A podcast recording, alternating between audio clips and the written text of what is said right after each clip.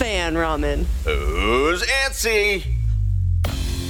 Welcome to Fan Ramen. The official podcast of Black Ramen. We're a band who writes epic music for film and games. And we're here to read your fan fiction. I'm Lindy. Konnichiwa! I'm Ralph. Are you stir crazy yet? Because I sure. Behind the board is our awesome sound guy, And stir fry samurai. the, Rice Meister, Kevin. In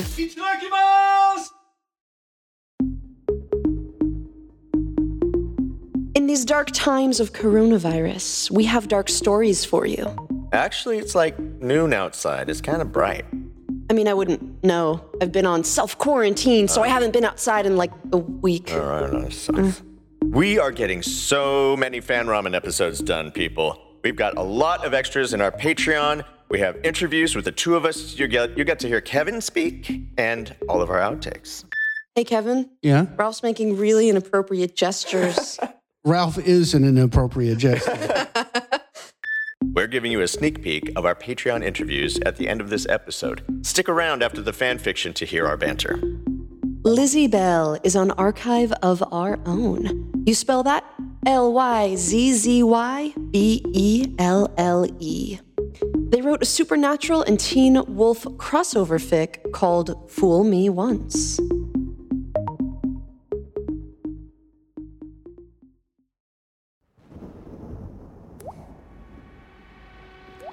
Sam thinks he has been captured for five days when the newest captive arrives. But he's not sure. Could have been longer or less, and the Molotov cocktail of drugs that he was given when they first caught him kept him muddled and cotton headed for some time. The basement is a windowless hole, so he's unable to keep time by tracking the passing of night and day.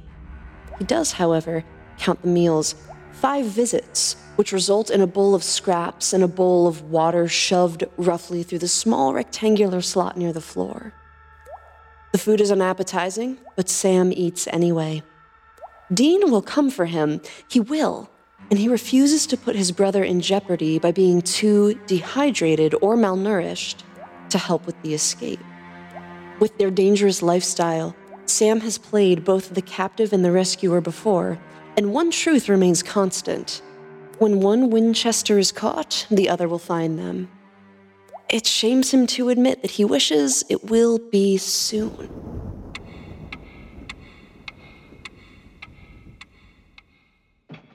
The newest inmate arrives unconscious, as Sam had, a limp form with hair buzzed shorter than his brother's.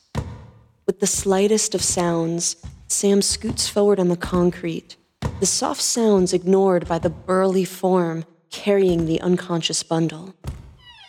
A booted foot nudges the barred door open in the cell next to his, and the body is casually dumped in a way that has Sam wincing in sympathy. The guy might be unconscious now, but he will feel its effects when he regains consciousness.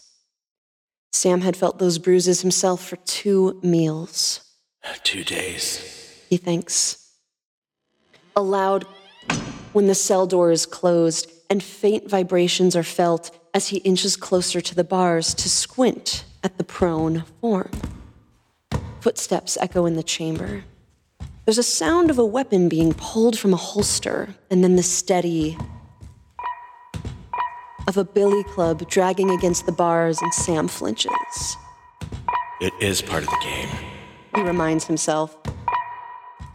I'm just pretending I'm scared, playing along until Dean gets here. I'm not really scared. Winchesters don't scare easily, but I wouldn't mind if Dean decides to hurry up just a little. he thinks.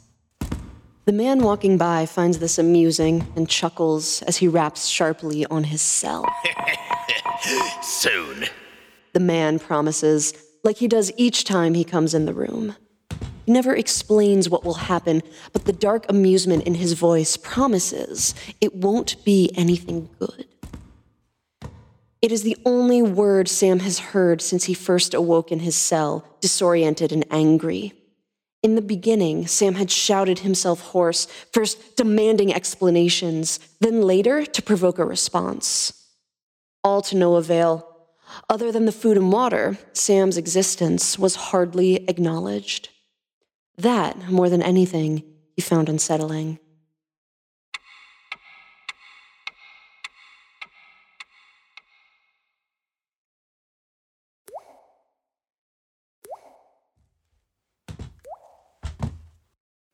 The sixth meal arrives. Sam's hands shake as he holds the bowl to his lips, but only a few drops spill out. He tries to ration the water, knowing that the next meal will not arrive until long after his thirst is renewed. There is a rustle of movement in the next cell, a low groan, and Sam carefully sets the plastic bowl down. The ceiling of the cage does not allow for Sam to stand fully upright, so he scoots to the left side and grasps the bars. Hey, you, you okay? His voice is still hoarse from the yelling he did two, three, four meals ago, and his throat hurts, but he keeps trying to speak, consciously keeps the pitch soothing, reassuring. More movement from the cell as the figure tries to sit. Where? The word is followed by a hiss of pain. And Sam's hands clench around the bars in frustration, hating that he can't do anything but watch and talk. You okay? He asks again, and this time the head turns. He gets his first look at the person in the next cell. The kid can't be much older than 16 or 17, and Sam can only imagine the terror the kid must be feeling. Not every kid has had the advantage of being raised by a hunter. Say what you will about John Winchester's parenting skills. Cuddly, the man was not, but he did teach Sam how to handle himself in an emergency. Assess, evaluate, calculate, bide your time, son. Sam remembers his dad's advice. Of course, his captors must have read the John Winchester's Guide to Raising Kids because his initial assessment upon waking had shown nothing but a handful of bare cells. No beds conveniently bolted to the floor. Bolts can be removed, frames can be dismantled and used as weapons. An observation of the guards had given him very little information. Sam's multiple attempts to draw the attention of the guard had given depressing results. Now, Sam was just waiting. Because Dean would come. Any day now.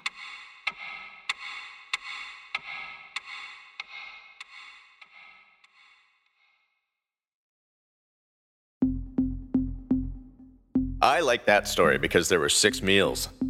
Lindy, Kevin, if we kidnapped a protagonist, we could feed him forever. I mean, we're fan ramen. Who's hungry, right? Okay, which protagonist would you want to kidnap the most, Ralph? Oh. Well, you know, if, if someone's gonna feed you free ramen, I'd kidnap me for the free food. Okay, if you stick with us to the end of the podcast, we're going to both answer that question in depth. Mm-hmm. Stick around after the next story to tune in. Next up, we've got a tense, angsty love story. Mm. this is a Harry Potter fic called Broken, written by Stars and Sunkissed. You can find them on archiveofourown.org. Remember, you can always submit your fanfic to fanramenpodcast at gmail.com or submit on our website, www.fanramen.com.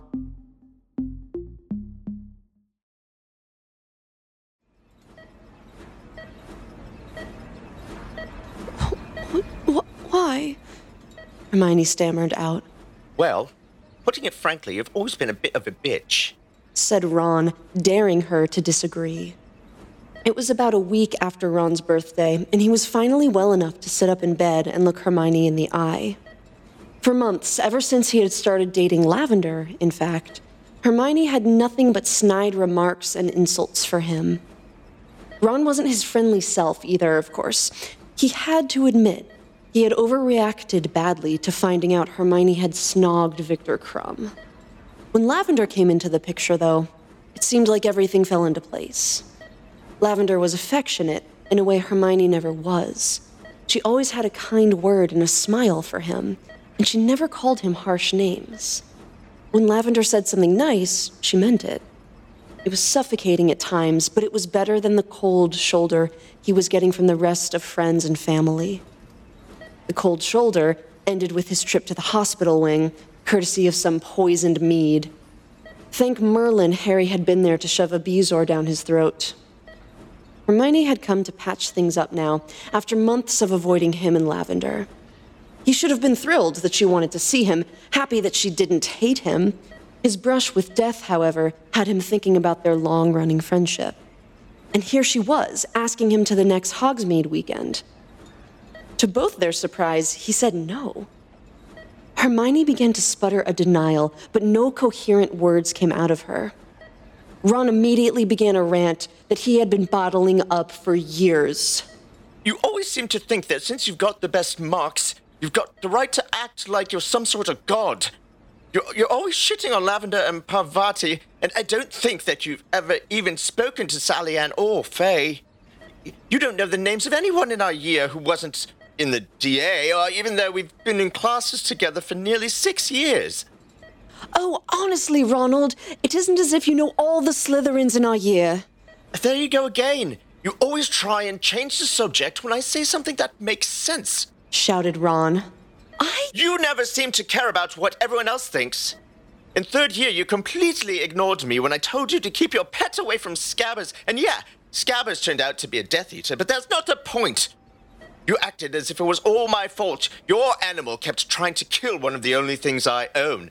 Not to mention the whole firebolt thing with Harry. Yes, yes, Sirius sent it, but it's not as if Harry was going to take it for a test flight right away.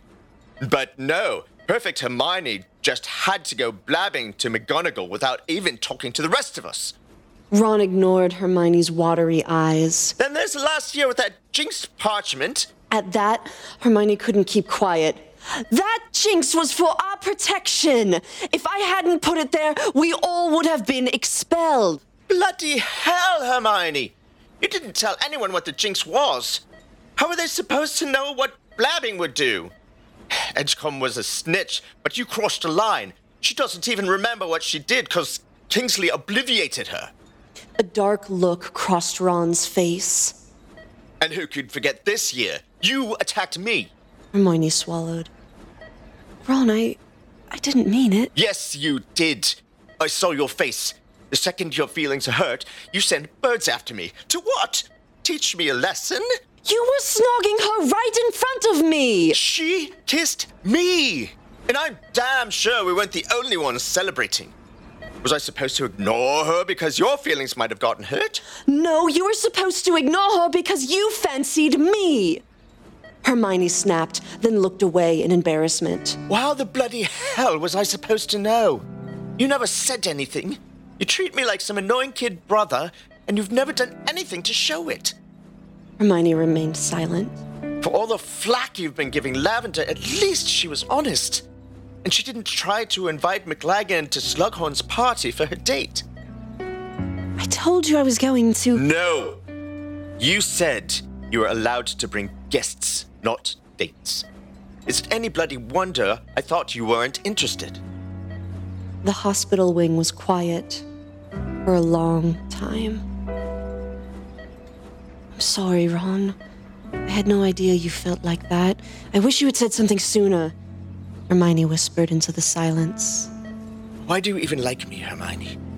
Ron finally said. You've made it clear that you fancy the smart, brainy types, or really good Quidditch players. Why bother with me? There was no answer. Ron sighed, running his fingers through his hair. I think you should leave.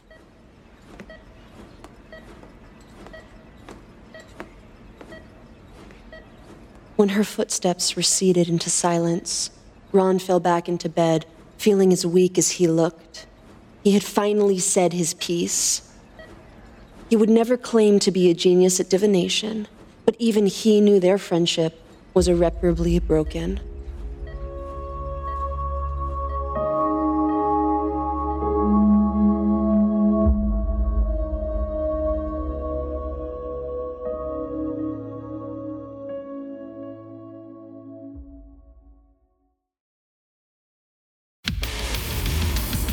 For joining us today. We hope you've discovered some new authors today. Check out our Patreon. We have outtakes, extras, and bloopers. And we're accepting submissions. Email us a link to your fanfic at fanramenpodcast at gmail.com. or submit on our website, www.fanramen.com. This is Lindy. This is Ralph, And, we'll, see you the next time you're not quarantined. This